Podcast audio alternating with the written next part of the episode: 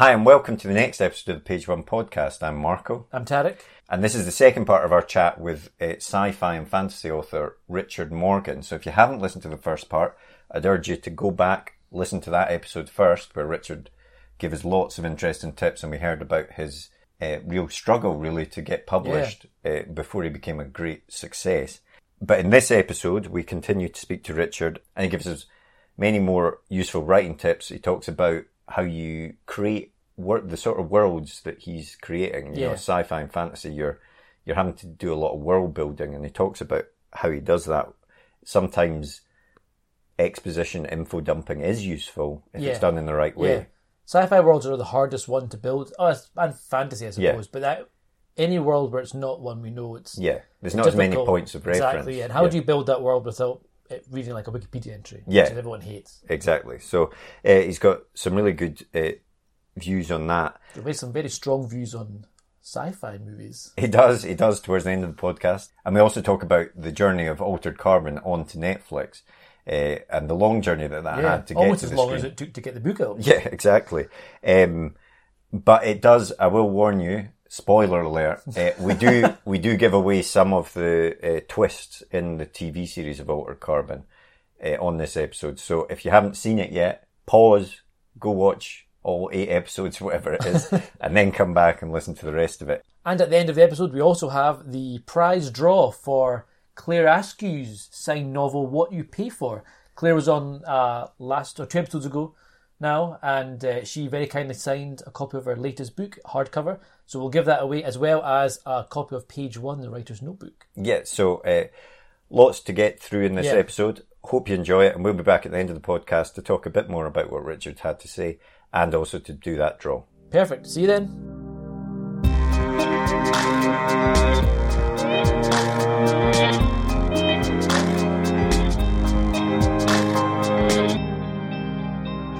I mean, one thing about about your books I've always liked is that you you tend to drop folk right in them. Uh, you know, you, you use terms and technologies, but I mean, you won't explain what. There's no info dump, which a lot of sci-fi authors no. tend to put in, and, and often it's, it's quite it kind of that, drags it down. Yeah, I was going to ask about that. I mean, that is a difficult. If you're yeah. right, if you're creating a new world or setting it in a new time or whatever, there it is difficult, or it can be difficult to get that information across to. Yeah your reader without it just being a big or, a, or someone Wikipedia walking into an office and someone mm. telling you a big paragraph about what what which I would never would never see in real life. Yeah, yeah, uh-huh.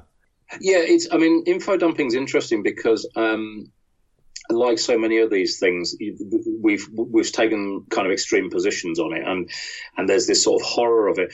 I, there's nothing intrinsically wrong with an info dump, provided it's done stylishly. Yeah. You know, because there are ways to do that. And and um, I mean, I I don't know if you, you either of you guys read much Stephen King. Yeah, yeah. yeah.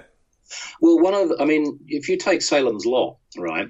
There, there's a brilliant sequence in Salem's Lot where he's talking about the town, and he basically sort of introduces a bunch of small of these small town characters and what they're doing. They're going about their lives in various ways, um, and he, it's very. Um, literary in the sense that it's very overt. He just sort of says, "Right, I'm going to take your hand now, and I'm going to lead you through this yeah. this yeah. small town. Yeah. I'm, I'm, going to point out these people to you."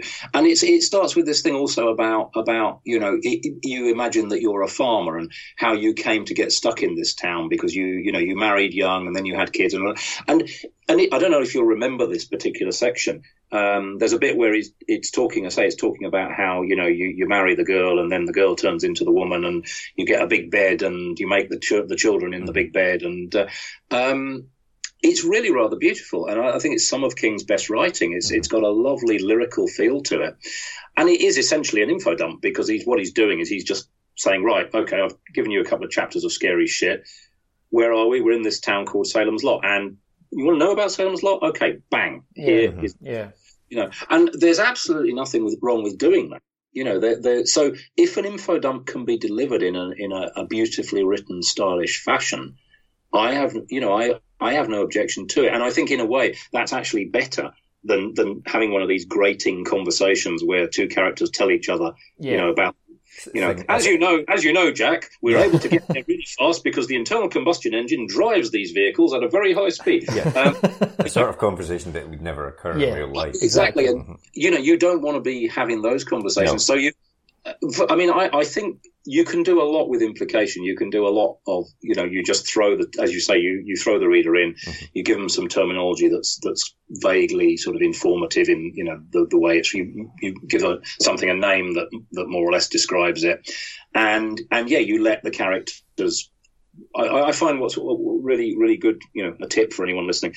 Um, what's really good is to get your characters to bitch about things Right. because because when we bitch about things, we do tend to state the bleeding obvious. hmm You know, when it- I noticed this uh, quite recently with like like talking to people about Brexit, and I find that I'm I can hear my conversation in my head, and I'm like, you know, we the two of us here, we're basically stating things that are blatantly obvious, Yeah. and we've probably already said them many times Yeah. before. Yeah. Um, but it, because in the nature of a bitching conversation that you do that, you know, because you will, you'll, you'll, you'll sort of go on about, you know, patent, patently obvious things, Yeah. um, and complain about them. So that's quite a good way of doing it. You very often you can, if you can get a character to, to bitch and moan about some aspect of your world, then then you can do a, quite a lot of, of, of really quite overt info dumping in in, in that dialogue.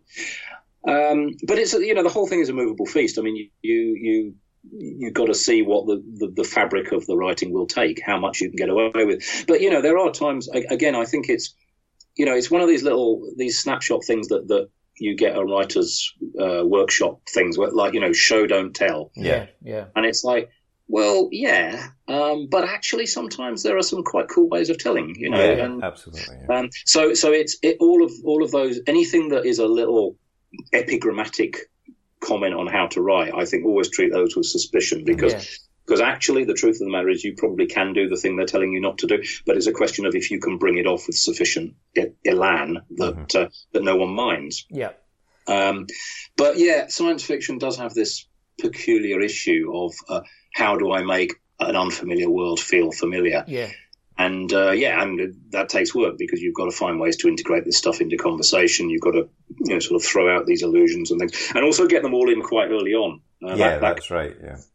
uh, so that by the time you're you know sort of ten or twelve chapters in, we're like, okay, we're all settled in. We know roughly what what what everything is and how it works, Yeah. and then roll with that.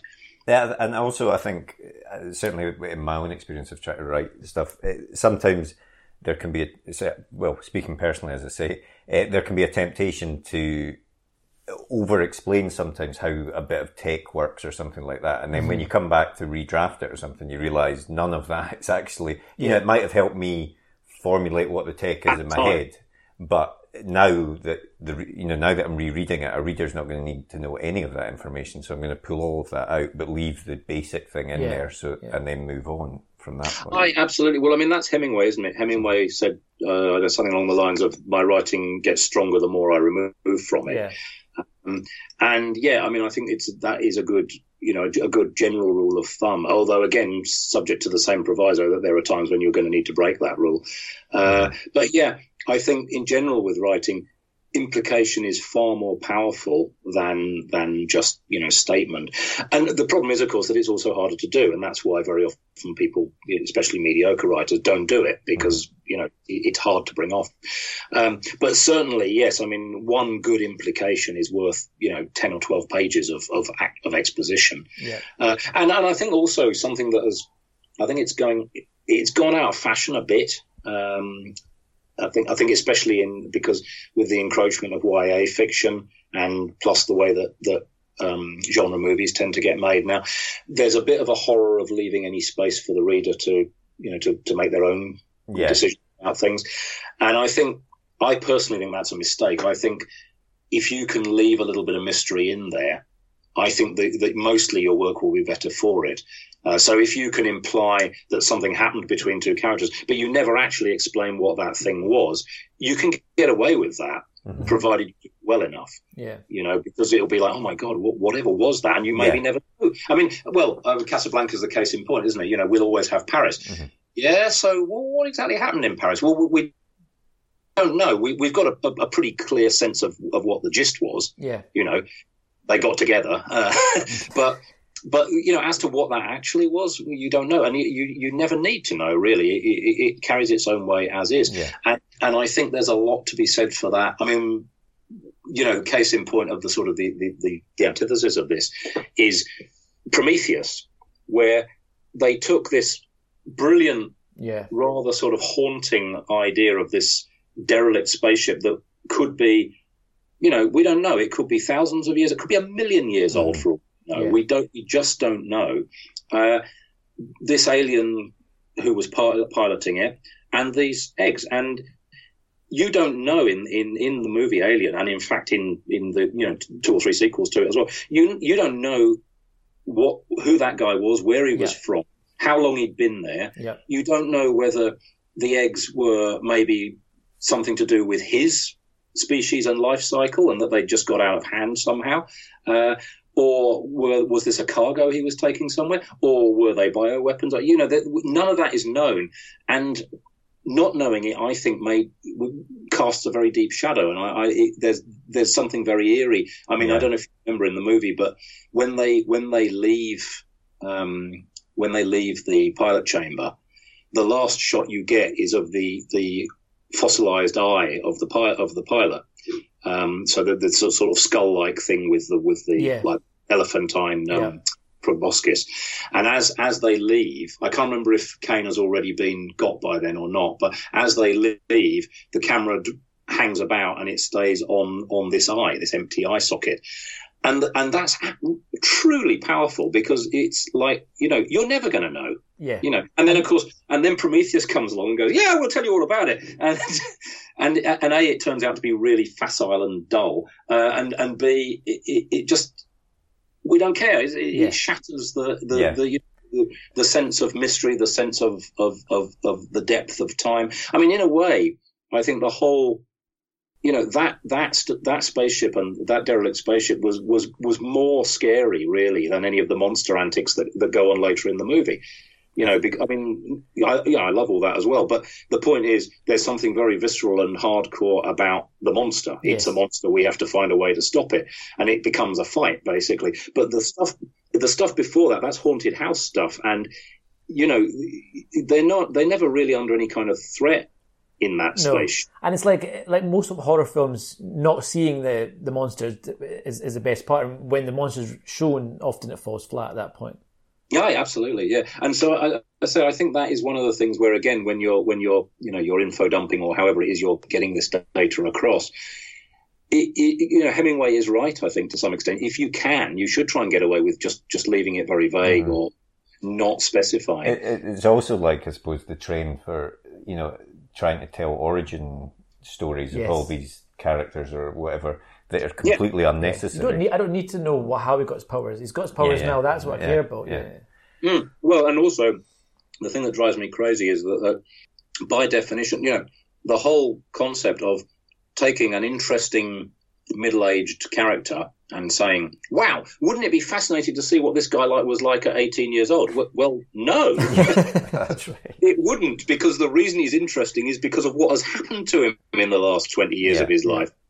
Um, and I say, I, when they, you know, I haven't seen Solo, but I, I, as soon as I heard it were making, it, it's like that's a dreadful idea. Yeah, that, the the um, biggest problems I had with Solo was they explain why he's called Solo and how, he got, his how gun. he got his gun and and, and why he says certain lines because someone said it to him this way and this and you think not everything has to have a reason behind it. You know, you can things can just be and I can make up my own kind of yeah, idea in my head of why he does it, or it's just a cool thing. I don't need to explain. It kind of takes the coolness away from it. I think if you explain it. Oh, absolutely, absolutely, and and um, well, I mean the same thing with the Star Trek reboot.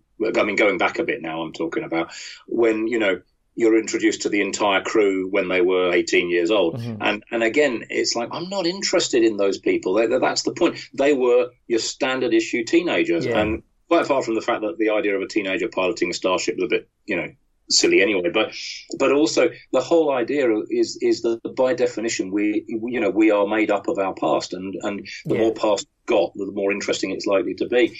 Um, and yeah, I, I struggle with this. I really do because it, it's. I mean, obviously, from the franchise point of view, it's great because you you get all this ready-made material that you can just go to work on. But I say, I think it feels to me like like sort of hollowing out the foundations. Yeah. And I eventually these things collapse, you know, from lack of their own weight. I mean, I think you saw that with the Terminator thing. Yeah, fact, yeah, absolutely, absolutely, yeah. absolutely. You know. And and and and looking at the the Netflix version of of your work, you know that there's quite a lot of changes that, that were made in that from the original source material and from what I imagine the original script was that was in the offing with Joel Silver and stuff. Um, you know, people he's more of a hero in in the Netflix show perhaps than he is in the books, more of a not Yeah. quite as grey a character. Um, and I know the next season's not even going to be a straight up adaptation of of the sequel, Broken Angels. And is that is is it planned to expand the story, or is it is a TV show going to chart a whole new course that the books don't go? Well, I think the, I mean, the idea was to try and, I mean, I was out with the writers' room uh, a year and a half ago, uh, thrashing stuff out for season 2 and they, I mean, they dearly wanted to use Broken Angels, but the problem is, uh, you just, there's no way you don't have the budget. I mean, that was that's that's widescreen space opera, Yeah. Yeah, starships 18 miles long, um, you know, planetary wars. Uh, they're literally, there's just, they just, you know, even with Netflix's, um, you know, budget, there's just no way for them to do justice to that. So what they tried to do was to take the basic characters and interactions and, um, and, and extract the, the, the, the essence of what the book's about. Um, and that, that it certainly seemed to be going that way last time I, you know, I was in touch with them. Um, and then, then obviously, yes, there is the problem that the, the book, the, the, the, the show has already diverged somewhat from the book. So by the end of Altered Carbon season one, we're already in somewhat different territory than we, we were at the end of the book. So they have to somehow link it to that as well. Um, so it, it, it's a tough gig. Um, but yeah, I mean, I, in a way, it's great for me because it means that when I do get around to watching season two, it's going to be a big, big surprise to me. Because, um, but uh, but yeah, I think um, most of the changes in the first season, I there's very clear reasons why they did it. You Yeah, know, as as often as not, structural reasons rather Yeah. than cultural reasons. and I think we've all seen shows that or films that have been slavish adaptations of books, and you think, you know, the it, it's not you're not. I think uh, it, you, you need to play to the medium strength, and I think you can you need to say not everything on the page will work on film, and No, no, and they, it really was. I mean, one of the things I say, you you you don't necessarily. I mean, I've obviously I spent a lot of time looking at those episodes. And I looked at the scripts when they came in. I looked at the episode, the raw cuts when they were, you know, the rough cuts, and um, and one of the things you realise is that there's almost nothing in the book that hasn't been ported into the show in some shape or form, and that includes thematic idea uh, Yeah. echoes and Yeah. theme ideas and, and so forth. And so very often you'll have something that it's in the book, but a different character says it in in the show, Yeah. or it's deployed in a different way. And um, you know, they really, I mean, they really had a great sense of what the material was. And and I say when there were changes, I mean, like a lot of people were, were annoyed about the fact that um, Kawahara turned out to be his sister. Yeah. But the thing is, you have to look at the logistics of that. You know, I in the book it was easy. I got away with just mentioning this woman's name in passing. Yeah. And then later on, I could, aha, ta-tam, it's this woman, and it, it's fine because you you can do that in a novel. The problem is in a in a TV show, no one is going to remember No. what some offhand comment from eight hours before. Uh, so you couldn't possibly do it that way. But at the same time, if you introduce a flashback of a character, you know that Kovacs remembers Reileen Kawahara. By definition, if you do that, then people are going, all right, we'll be seeing her again. yeah, Uh, yeah, You know, so and by by making her into the sister, they solve that problem because it's like that flashback that he has with with her in the early, you know, in the in the first episode.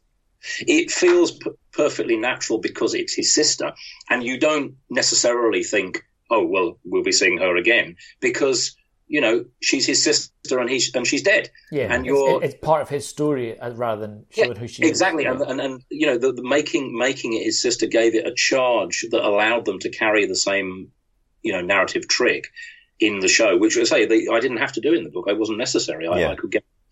And and in a lot of cases, when there were modifications, when there were changes, it, you can actually see, you know, that there was good structural reasons why they had to do that. Um, so yeah, I mean, it was. It's, I, I have to say, I, I, it was a really very pleasant experience for me Oh, good. um, working with with Laeta Kalogridis on this because I think she she really honoured the book in adaptation. Uh, and yeah, there are differences and changes, and, and there's some even some. I mean, I'm quite candidly, you know, there's some changes that I didn't like, um, but what I couldn't ever dispute was the fact that she absolutely honoured the source material yeah. um, you know, in, in, every way possible. Well, I think uh, you know I, I, loved the book uh, yeah. uh, when I first discovered it, um, and I thought the show was a great adaptation yeah, of that absolutely. of that story. It really did take, as you say, it took the essence of yeah, what the idea book, of it, the characters, the that the book themes, is, and made a really good show out of it. I thought. Yeah, thanks. yeah, I mean, I mean, how much of a of a input did you have in the in the writers' room and stuff? Was it? Did you have a contract at all? Did, you know, when that deal was made. Yeah, no, I mean the the deal, and I think to be honest, this is quite common these days with with TV adaptations because uh, the the the money in play is not quite as sort of colossally um, impactful as as uh, major movies. Um, and also the point with TV shows is that they're not needing to make their money back in the same way that a, a, a film studio yeah. has to. Mm-hmm. So the point being that with a you know if if you're if Altered Carbon had been adapted by Silver Pictures into a, a blockbuster sci-fi movie. Yeah. There's so much, there'll be so much money plowed into it, and they would need to make such a big return on it that they would have to sort of insulate the, the film from from any kind of potential damage. I don't know. Did you ever see that movie, um, Saving Mr. Banks? Uh, uh, no, I didn't. The Tom Hanks the one about. Uh, is it Tom Hanks? Yeah, it's about um, the Disney, Disney yes. adaptation yeah. of um, Mary Poppins. Mary Poppins, yes. yeah. And um, he's going on about how uh, Hanks plays Disney, and at the end, where she, the writer, she's really angry and she's she's pissed off with the way that it's been that it's been you know mauled about, and he sort of he says to her, "Look, I'm sorry." I'm sorry you're upset, but it's too late. I have to protect this movie.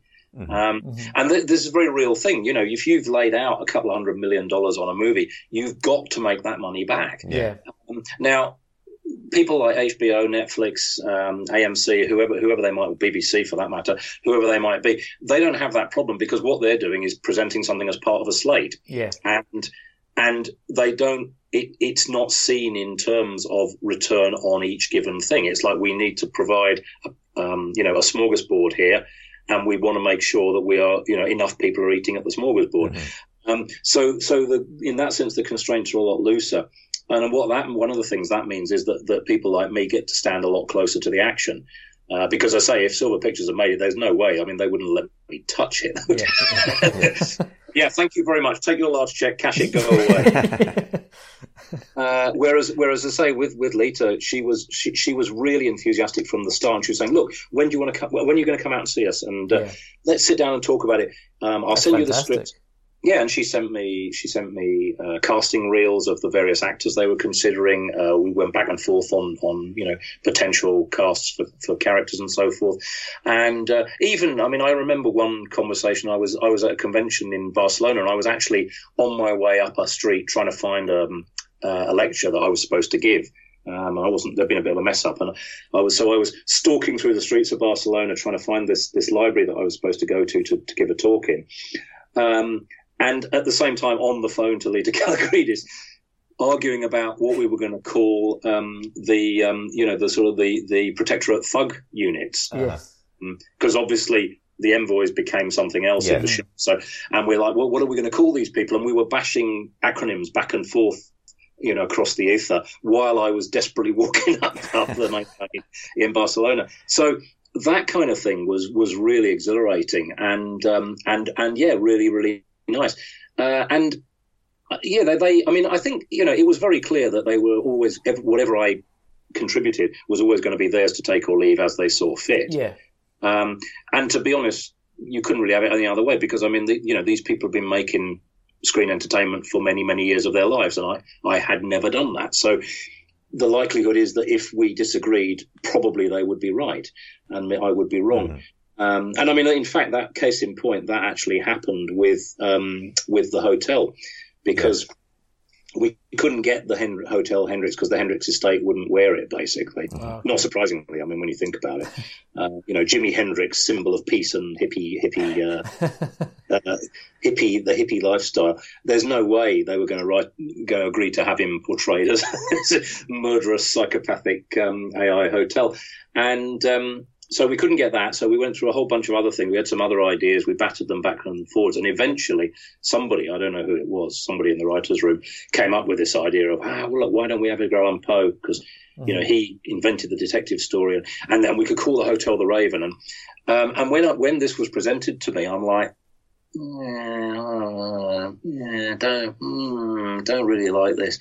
Um, and I, I, and I didn't. I was polite about it, but I I, I really really didn't like it, mm-hmm. and uh, I kind of felt we were losing something. But then, of course, when you saw what they did with it, you're like, oh my god, this is brilliant. Yeah. Mm-hmm. yeah. You had the, the, all the, the internal decoration in the in the lobby of all the the, the, the sort of Escher print um, ravens fading out mm. into as they fly away into nothingness, uh, and the fact that he's he's got a raven to wake him up in the morning. His alarm clock is a raven perched on a um, you know on a um, on a perch, and uh, all sorts of stuff like that. And then they say the thing of of of um, the fact that um, Poe want because he sees himself as a detective, he wants to be involved in it. In, yeah. In yeah. And it was just the it gift worked that kept, really really well. I thought. Yeah, and, and the, the, other thing about it was that I mean, so my, my first, you know, as I sort of saw what they were doing with it, I started to think, you know what, you call this one wrong. I, this actually is pretty damn good good stuff. It's a good idea. Mm. And then when the show came out, of course, everyone fell in love with Poe, and they thought he was brilliant. And it was like, oh my god, he's the best thing in the show. I love love the you know, the, the, the Raven Hotel. And yeah, so you know, Kalogridis and her crew, you know, hats off to them because they they they came up with that and they went, yes, this this this is what will work. Mm-hmm. Um, and I would never have seen that. I couldn't have seen that. Uh, you know, I, I, didn't have the the industry skill. I didn't have the experience. I, um, and so I say, for me, that um, it wasn't the only time this happened, but that was a very humbling experience for me because it was a case of, yeah, if if everyone had listened to you, then we wouldn't have done this, yeah. and we would have missed this golden opportunity. Yeah. Um, so yeah, you you you have to bring a bunch of humility to it, to the the adaptation, and accept that.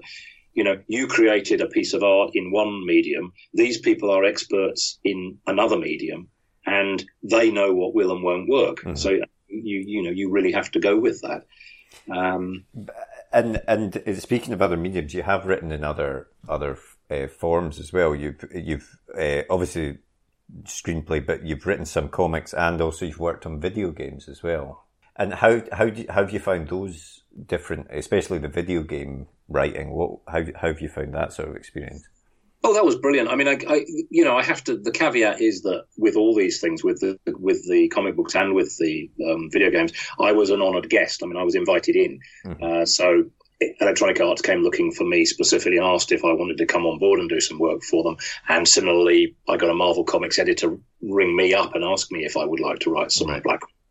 So that's obviously a lovely experience from from you know from the word go. Uh, but it um, yeah, I mean each each thing brings its own its own um, learning curve because yeah. you've you've you've got to you've got to change that you've got to shift it. I had no idea how to write comics at all, and basically the, my editor at the time, Jenny Lee, had to sort of hold my hand and lead me through the basics of it and say, look, you know, it's this is how many panels you're going to have a page roughly, and you, you need to describe each panel, and it's got to be like this. I had I was trying I tried tried to palm her off with something that looked roughly like a screenplay mm-hmm. script, um, you know, and she's going, no, no, no, no, it's got to be panel by panel, yeah. you know. Um, so there was a learning curve there, uh, and that was a lot of fun. And and, and uh, but again, it was a lot of fun because I, you know, I, I, was invited in, and then I was given this amazing crew of people to work with, and I still remember, you know, Jenny Lee saying to me, "Oh yeah, well, we've got this guy Goran Parlov. He's gonna he's gonna do the." Um, you know the the uh, the pencils and uh, and uh, and then I've managed to get Bill Sienkiewicz for finishes, and I'm like, oh right, um, so is he is, is he good then? Because I'd never, I mean, I say I wasn't I wasn't a big comics reader. Yeah. I had no clue of what she'd managed to, to you know, to, to swing for me, and um, yeah, and of course Bill knocked it out of the park. It was brilliant, brilliant mm-hmm. work he did on on that first arc, and um, you know, so so those experiences were coloured very much by the fact that I came in at this very rarefied level. Yeah. Uh, but yeah, again, both times you know, the same with the games. Huge learning experience. You, you a learning curve. You're you're you're constantly having to skill up to uh, to do the work. Uh, right, uh, right. In a game, are you? I mean, I suppose both of the or so it was Crysis Two and Syndicate uh, that yeah. you've written. uh, uh, those were more linear, you know, because some games obviously can change the, depending on what happens and all that sort of things. But were they more linear stories? Was it a more conventional writing process, or did you have to say Yeah, if this those- happens, then that kind of a thing? Yeah, no, I mean those were both fairly straightforward, um, you know, FPS games, um, and there weren't really, you know, we weren't dealing with. I mean, I, I'd, I'd had quite a lot of sort of experience from the consumer end. I was I was a, an avid gamer by started playing when I got published, basically, because I suddenly had time and disposable income, and uh, which is something teachers don't usually have much of either of. And um, so, yeah, I'd played a few games, and I was I had some very clear ideas of what I liked and didn't like in games.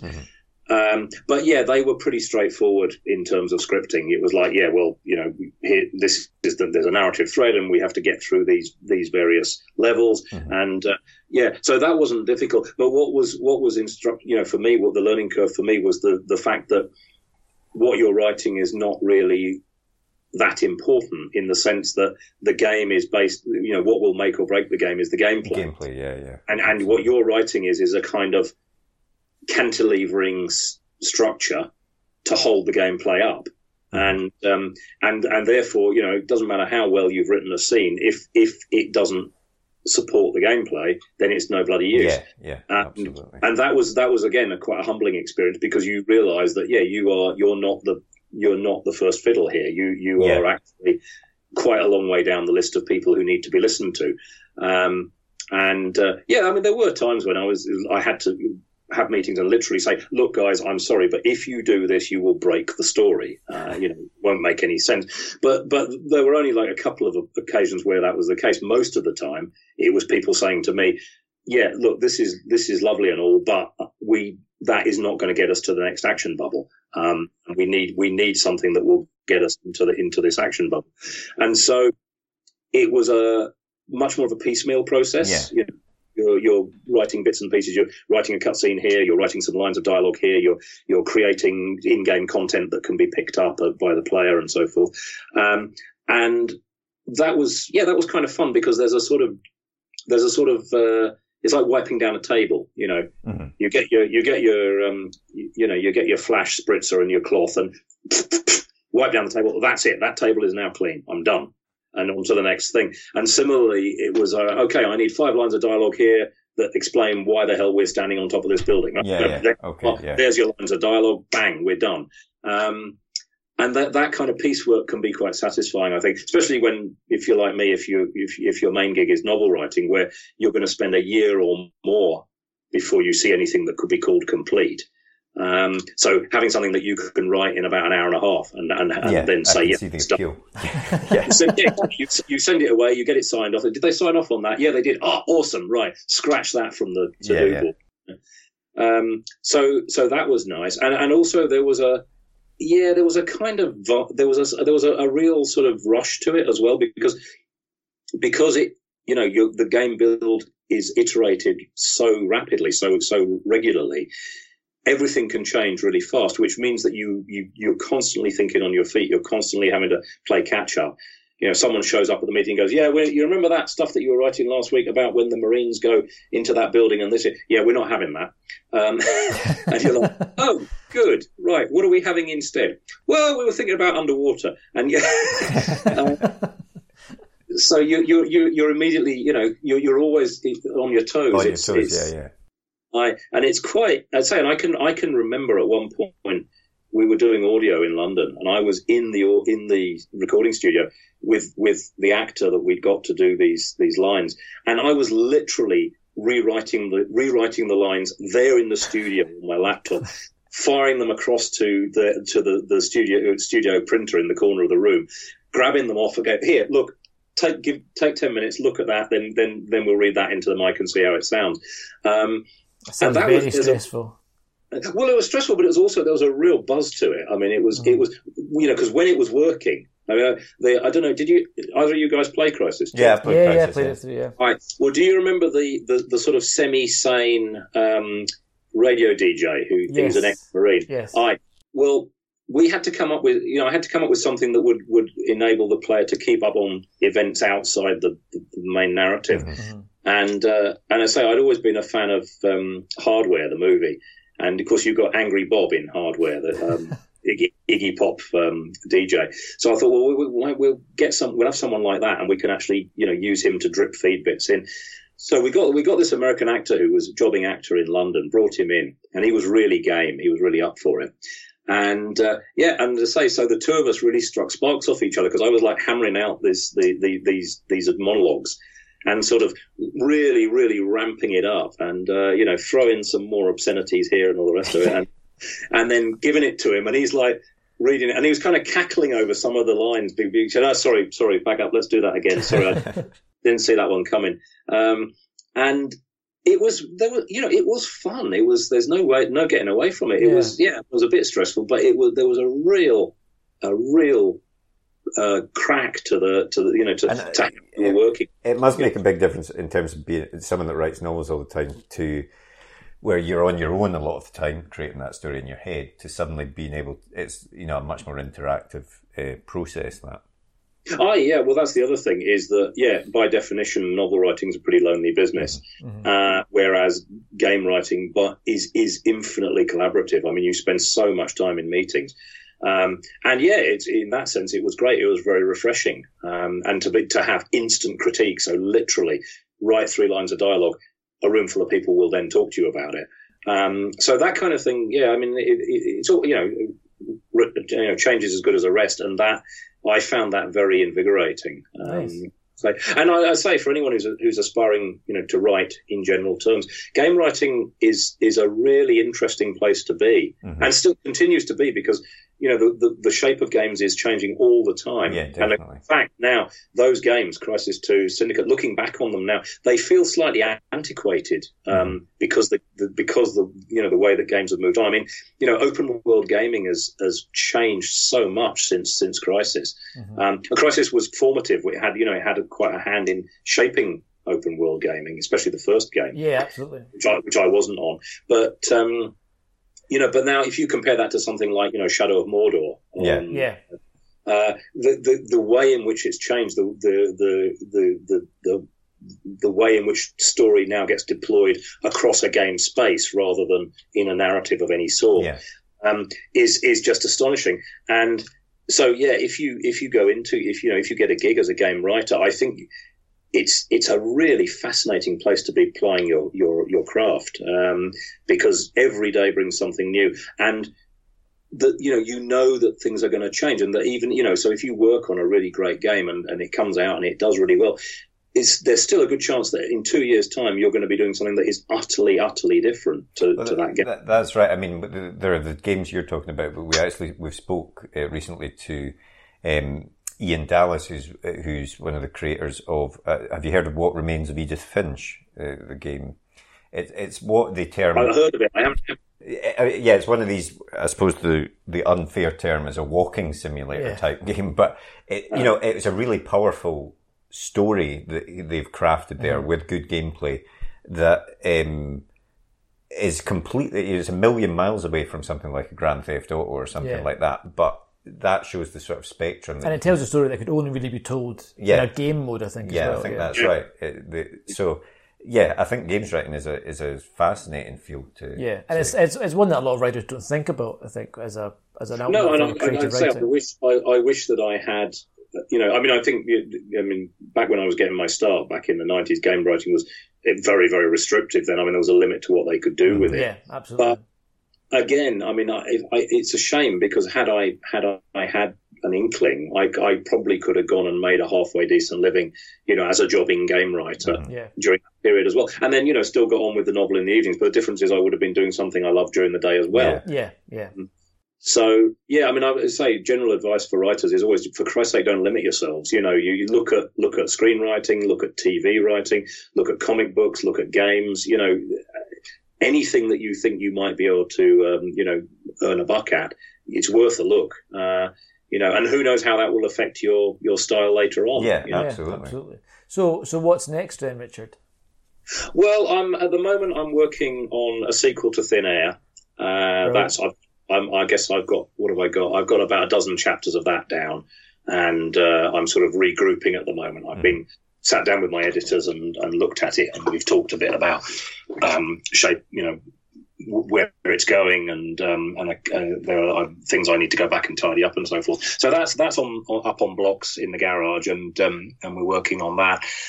Um, there's the Kovacs the Kovacs spin-off comic book from Dynamite Comics, Yeah. and that's ongoing. We, there's a second a second uh, graphic Okay. novel coming from there. So I'm again advisory on that. So I'm going over over the comic book script and sort of discussing it. It's I'm taking more of a back seat this time. Last time it was very much a collaborative effort, and I I did quite a lot of the writing myself, and we the other writer and I sort of traded stuff backwards and forwards. This time around, it's different writer, and I'm necessarily having to to take more of a back seat, and so I'm really just sort of overseeing and. Making sure that the continuity works and things like that. Yeah. Um, so there's that as well. Um, I'm still waiting on. I mean, we'll see what happens. You know, season two of the show is due to drop, I think, in the spring next year. Yeah. So I'm waiting on what you know whether they want me to be involved in the in the run up to that at all, the publicity of it, and, and even you know whether they're loo- looking at a season, a third season, and if that is something that needs to be um, you know sort of uh, break, have, uh, break ground on and um, and look at as well. So I'm I'm leaving space clear for that. Um, and yeah, I that's that's you know it's a full slate. That's feels quite a lot, yeah, to be fair.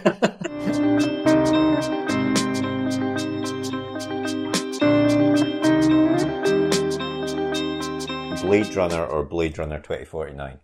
Ooh, ooh, oh, that's difficult. Uh,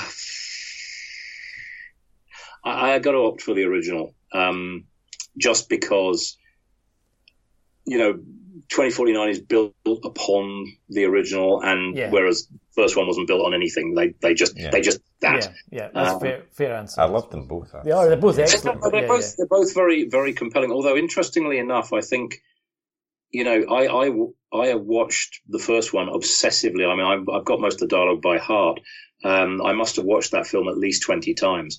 Uh, whereas I've seen Blade Runner twenty forty nine twice, maybe th- Mhm. uh, twice. I watched it at the cinema and I bought the DVD when it came out. Uh-huh. Um, and I will watch it again, but I'm not in any particular hurry. Uh, you know, whereas I can remember when I had I had this old VHS copy of Blade Runner, and it's like whenever you come back from the pub, we'd all sit down. Yeah. Right, what watch? What do you want? Ah, Blade Runner, Blade Runner, put Blade Runner on. You know, despite the fact I would probably watched it two weeks before. You know, um, and I think Blade Runner is one of those movies. It's like the good, the bad, and the ugly. It's like Heat. It's like it's one of those movies where if you turn on the TV and it's on and it's Yeah, half, you have to watch the end of it. it doesn't matter what time of night it is. You're going, no, I got to watch this to Yeah. the end. Yeah, definitely. absolutely. Um, and I don't think 2049 managed to to to get to that. You know, it. Um, you know, it was. I think I say I think that what's his name Villeneuve. Mhm. I think he was given an almost impossible task, Yeah, um, yeah, and sure. he, he almost brilliantly succeeded. I mean, Um, yeah, he's brilliant. I mean, his previous film, Arrival. Well, Arrival was also fantastic. Arrival. yeah, yeah, yeah, yeah. No, I mean, he's there's no question. He, he that was such such an incredibly difficult um, task to be given. To you know, here's this iconic movie that will actually be out of date in two years' time, um, and uh, and and has been you know has been proven wrong on numerous levels. Uh, you know. Uh, but at the same time, remains colossally iconic for, for our entire culture. Um, how about you just make a sequel? yeah. Oh, sure, yeah, uh, no problem, uh, no pressure. Um, and I think he succeeds. I mean, it, it's it's very much its own movie, but Yeah. it is very much recognisably, you know, builds on the first. Um, it has some flaws. Yeah.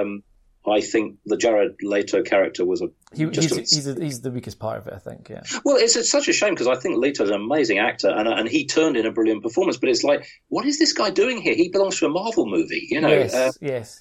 We don't need a bad guy. You know, the first film didn't have a bad guy. This guy, this film movie doesn't need a bad guy. Yeah, Um, so yeah, and there were a couple of things. You know, the the the the, replicant resistance. I was a bit. I was like, "Nah, I don't know about that. that. It feels a bit plastic. Um, so there were there were there were things with it. It felt to me like.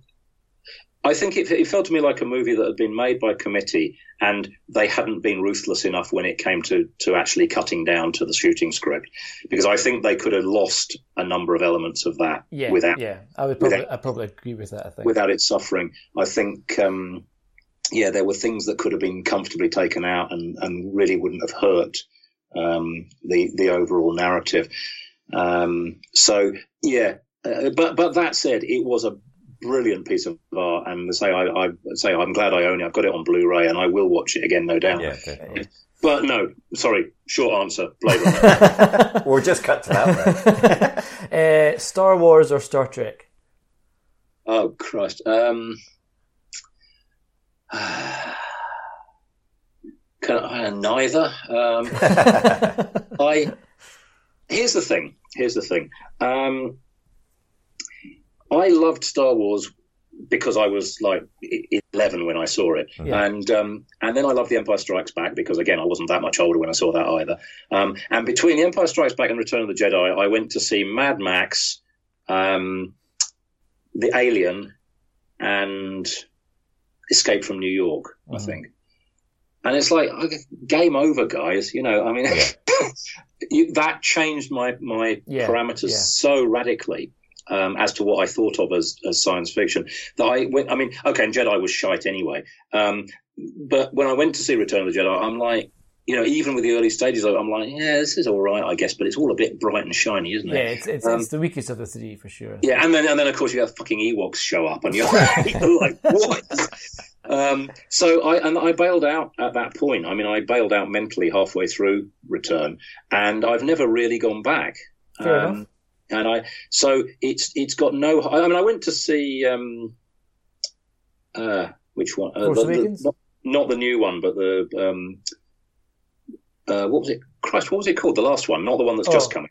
The Rogue Last One. Jedi. The Last Jedi, yeah. Oh, last Okay. Jedi, yeah, yeah. Rogue Yeah. One was good. I thought because it felt different than the rest. Oh, I've not seen that. Oh, I, Uh, I, I, I, it's my favorite of the of, of the newer ones for sure. It right. feels more Well, no, like I a went- kind of war movie almost than a than a Star Wars film. Yeah, no, I've, I've heard good things about it, but I just I say I never I, I never really got back into it. And I went to see the Last Jedi, uh, Jedi, and I was watching it. I was watching the bit with the you know with the bomb racks, Yes. Yes. Uh-huh. and I'm like, oh come on, fucking bomb racks! And then and then I grabbed hold, I sort of you know mentally grabbed myself by the lapels and went, oh yeah, yeah, but what about shooting down Tie fighters from a fucking gun turret, you know, uh, you know by hand? Uh, and it's like you go, swords that, that that just stop after a certain point. yeah, it's just you, know, you, you, have to, you have to just you know You've gotta go with it. Exactly, You have exactly. You have to. Yeah, and and I say, unfortunately for me, I never went back. So that that sort of cut Star Wars out of the equation. Fair. But uh, similarly with Star Trek, um, you know, I kind of feel that it's it's a corpse walking because in its time, I mean, go back to the original Roddenberry um, show. You know, that was what was that? 1962, 63, Yeah, something like that. something Yeah, like yeah. I mean, that was such an incredible show for its time Mhm. you know the the you know the enormous things. It's it, uh, it's funny. I've been playing a game called um, Mafia Three. I don't know if any. Oh, yeah, yeah, yeah, yeah. yeah, yeah. I well, and you know how the, the the NPCs are sort of gibbering as you walk past them, Uh-huh. and and Star Trek comes up because it's the episode where Kirk kisses Uhura. Uh, yes, that's right. Yeah. And they're all, you know, the, all the inhabitants of New Bordeaux, they're all scandalized by this Yeah. because Yeah. this here's this white man kissing this black woman. And, you know, that is just, I think that's just one example of, of how, you know, how forward thinking it was, what, you know, how powerful it was Yeah. for the times. Um, but I kind of feel that, again, we, we've just left, we, we're in a place Yeah. now where it doesn't make any kind of sense. And that paradigm you know, has been shattered so many times over the last, you know, 40, 50 years that, you know, it doesn't, there's no way for, to make it fly anymore because you like, you go, well, you can't have the Federation that as envisaged in the original show because that's just ludicrous. You know, we all know that that's not how power yeah. works. As uh, And, um, but at the same time, if you try and then retrofit it, which obviously they've done a couple of times, that doesn't work either because it's it's like because you're you're you're, you're terrified of throwing out too much bathwater, so you you sort of keep in the the, the you know the, the fan service as it were, Yeah. and at the time you're then you're trying to sort of layer on this this patina of of, of, sort of grimdark or whatever on top of it, Well- and it, it just doesn't work. I'm Um, looking and forward again, to I- the to the well the newer stuff. I'm looking forward to because it, it does seem to be finally shifting into, into the future. And Trek's been quite obsessed with its past as of late, and I always found that quite dull. So I'm I am looking forward to not dull, but just a bit. You know, we've seen that already. So I'm looking forward to seeing what season three of Discovery and the Picard show do moving the timeline forward. Because I think Yeah. that is that's the, the the unknown's always the more interesting. I think.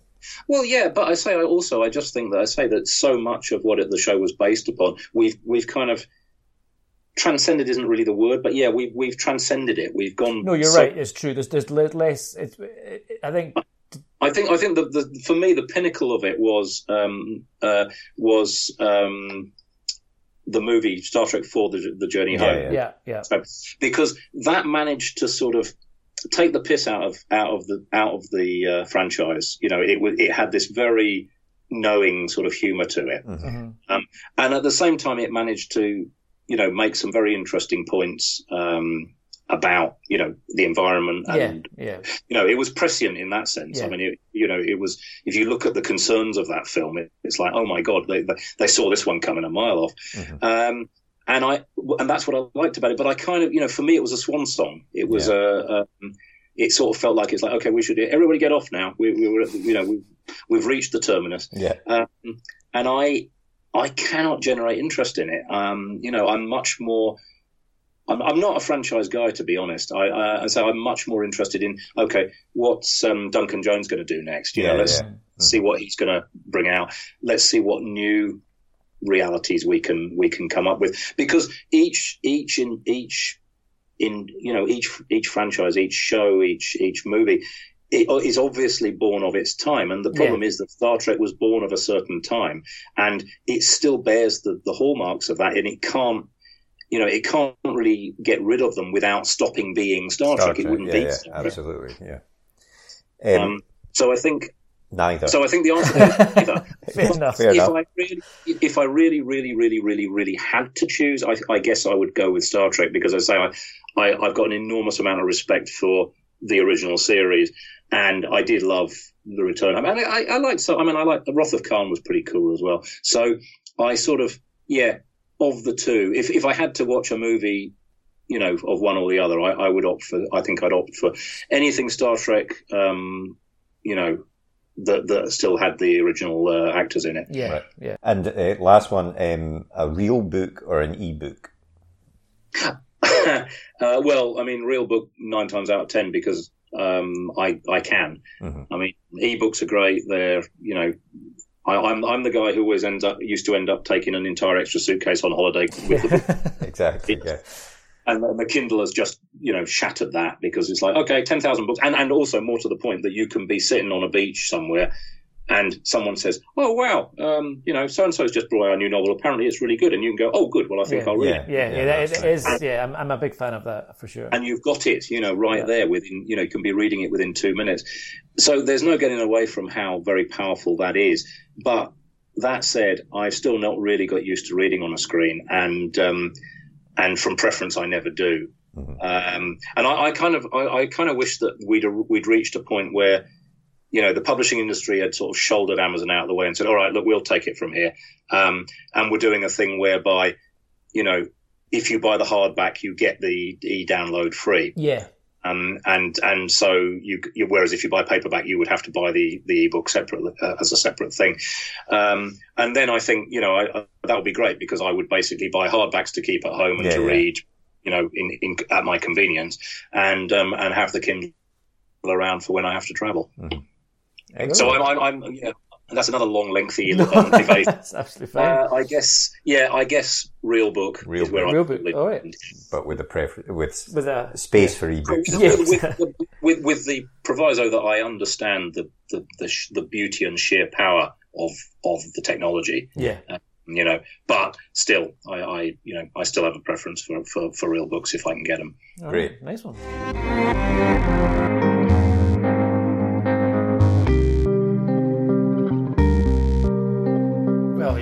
Certainly had some strong views on uh, Star Trek, Star Wars. Yeah, not not a massive fan as it turns out. I mean, he, he obviously loves. Uh, Obviously, loves sci-fi. yeah, yeah, and and the Blade Runner films, you know. But yeah, I think, you know, I, to- I totally get it. Rather than franchise, he's following. He prefers to look at what his favourite filmmakers are making. yeah. is- I suppose that's yeah. right. uh-huh. I mean, I suppose the only thing to say about it is that you know, without Star Wars and Star Trek, you wonder if sci-fi would have reached that mainstream Yes, that it has right. reached. It, Yeah. You know, I, I totally get what he's saying that you get these more serious, harder sci-fi stories, but would they be made if you didn't Yes, have? I think for every every you know Battlestar Galactica or The Expanse, Mm-hmm. you- they probably are on the shoulders of things like Star Trek, Star Yeah. Wars, and he definitely said the older shows, the original series was Yeah, they were favourite. groundbreaking. and that was Yeah. it was groundbreaking. And I suppose as time goes on, it's maybe harder to do shows which have quite as much impact as as it did back back in the day because of the audience that you're what you're playing it for and the Mm-hmm. and the environment that it's in. But thanks again to Richard for uh, chatting to us. Yeah. I w- I hope you, as we have, enjoyed those two episodes where Yeah. I think we got so much information, Yeah. so, so many tips about how to write these types of novels. Yeah, how to build that world. Yeah, but also how to get published. Yeah. How, how to realize when to stick, when to twist, if you like, on your story and everything like that. So really appreciate Richard taking all that time to speak to us. He did mention Bill Sienkiewicz there in relation to the comic work. Um, if you don't know who Bill Sienkiewicz is, he was uh, or is a legendary comics artist. He, in the eighties, he was kind of viewed as a revolutionary Yeah. artist for for Marvel and things. So, um, yeah, you can see why Richard, once he found out who he was, uh, realised it was it was quite a big deal. But Marco, it's Christmas time. Let's give out some presents. Yes, indeed, we have one more present One to give more out. present to give out. The The, Write Gear sack. Santa sack, and that is uh, Claire Askew's "What You Pay For," which is the latest book in the DI Birch series. Uh, we spoke to Claire last week. If you've not listened to that episode, highly recommend it. Uh, Claire again had lots of tips. Now it was a very short run competition, but uh, if you want to draw the winner, who will get what you pay for and also their own page one notebook, Unsigned. we can sign. We can sign it if you'd want, but I don't imagine. You can also sign what you pay for underneath Claire's name. Let's see who we've got here. Okay, so the winner of this week's competition is Lindsay C.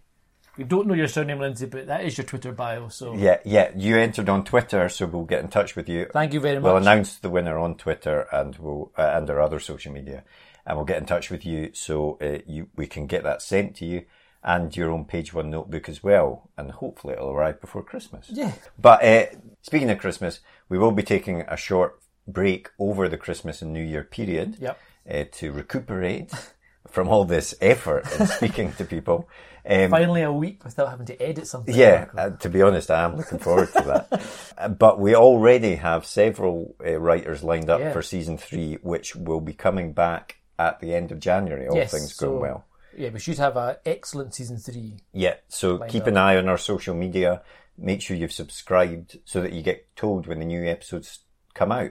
And don't forget, we've got a Christmas sale going on in the store. We do for our page one notebook, which is the writer's notebook. It's a structured notebook we've designed to help you plan your writing. Check it out on our website. The link is in the podcast description. And uh, yeah, grab one for Christmas. You Yeah. have to be very quick to make sure it re- arrives before Christmas.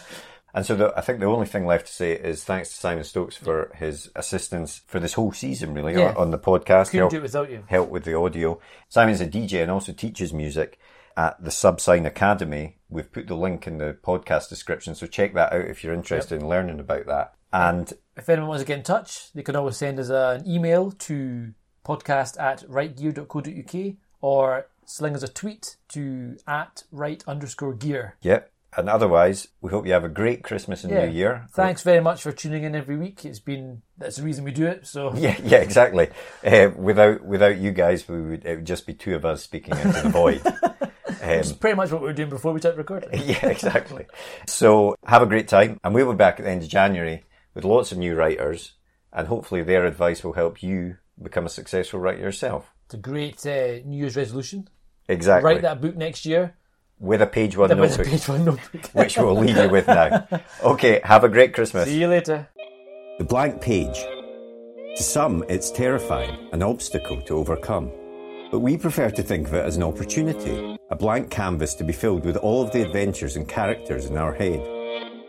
So, how to overcome that fear? Well, we all know the best advice for a writer is write. Seriously, get words on the page and more will follow. But what about later, when you start trying to pull those threads of what you've written together? What about the character you wrote about way back at the start? Who was she again? What was she carrying? And where did she leave the MacGuffin that she now really needs in the third act? Think about all those top thrillers you like to read, or that amazing drama you just watched. What did they all have in common? Structure and planning. As aspiring writers ourselves, we've tried many different methods to try and organise all the thoughts about the stories we want to tell. We've been there searching for a piece of scrap paper to note something down, or making a quick note on our phone in between meetings. Or sometimes we'll make a note in whatever notebook we're carrying, or a document on our laptop so we don't forget that great idea. Let's be honest, it can all be a bit messy and it's easy to lose track of everything. And that's when we realised it's not just the story that needs structure and planning, but the way we gather all of our thoughts about it as well. And so we made Page One. Page One is more than just another notebook. It's a place to put down all your ideas for your latest project, divided into easy to use sections that will help you plan your story, so that when that blank page comes calling, you're ready to answer. And then afterwards, once it's written, we realised you need to plan how to let people read it, so we included a section relating to submissions. Each one is designed for one project, whether you want to write a book, screenplay, a comic, or any other kind of story. We truly believe that when you use it, it will help you get to the main event, writing your story. So we hope this helps. We can't wait to read what you come up with. And remember, every story starts with page one.